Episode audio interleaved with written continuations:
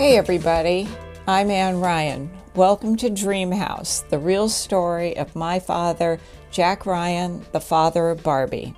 It's hard for me to believe that this is the 13th episode I've done of this podcast. I really had no idea what I was doing when I started this or how it was going to turn out. My idea was to interview people who had known my father in order to paint a more nuanced picture of this very complicated man. I didn't want to hold back on anything. There was good stuff, bad stuff, horrifying stuff. I just wanted to put it all out there and then let you guys be the judge.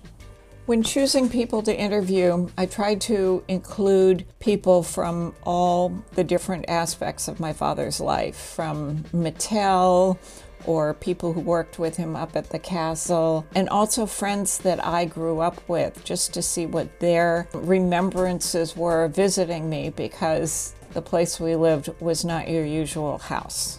We also talked about the strange living situation where my mother and sister and I were sequestered up on the third floor while my father had the run of the rest of the estate, and that's where all the parties took place, some for as many as a thousand people. And I think at one point he was giving over 300 parties per year.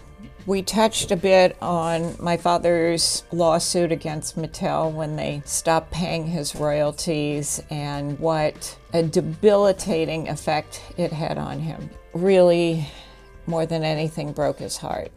My father was married five times, including to my mother, who was his first wife. And we talked a little bit about that, as well as some of the relationships he had with other women when I interviewed my former husband, Russ Levine, we talked about the time early on in our relationship when I got called to the castle early one morning because my father was holding my sister hostage and the LAPD SWAT team was there.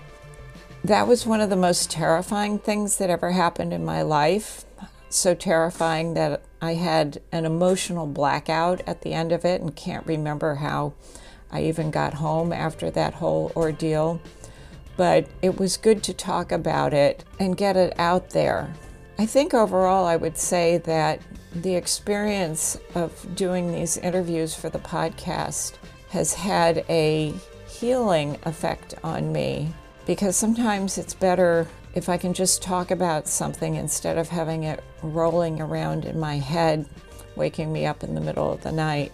Two of the podcasts that I did with Dr. Lisa F. Wood, who I went to school with and has been a lifelong friend, and she's a psychologist. And some of her insights into my father's behavior, both from the standpoint of having been around during that time and then also using her professional hat, were really fascinating.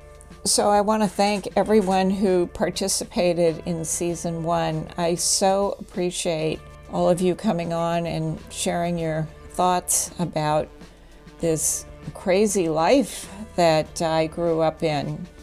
I'll be posting the first episodes of season two pretty soon. I'm really excited. There will be some more interviews with people I knew growing up. I'm also hoping to interview Gun Sundberg, who was one of my father's social secretaries. And also, I hope to do an interview with my father's final wife, Maggie Ryan. And last but not least, I want to do the story of what it was like when my father married Zsa Gabor, which is sure to be a wild ride. If this is the first time you're listening to this podcast, thank you for turning in, and I hope you'll go back and listen to some of the earlier episodes. And I hope everyone will stay tuned for new episodes coming up in season two. Thank you all so much. I couldn't do this without you.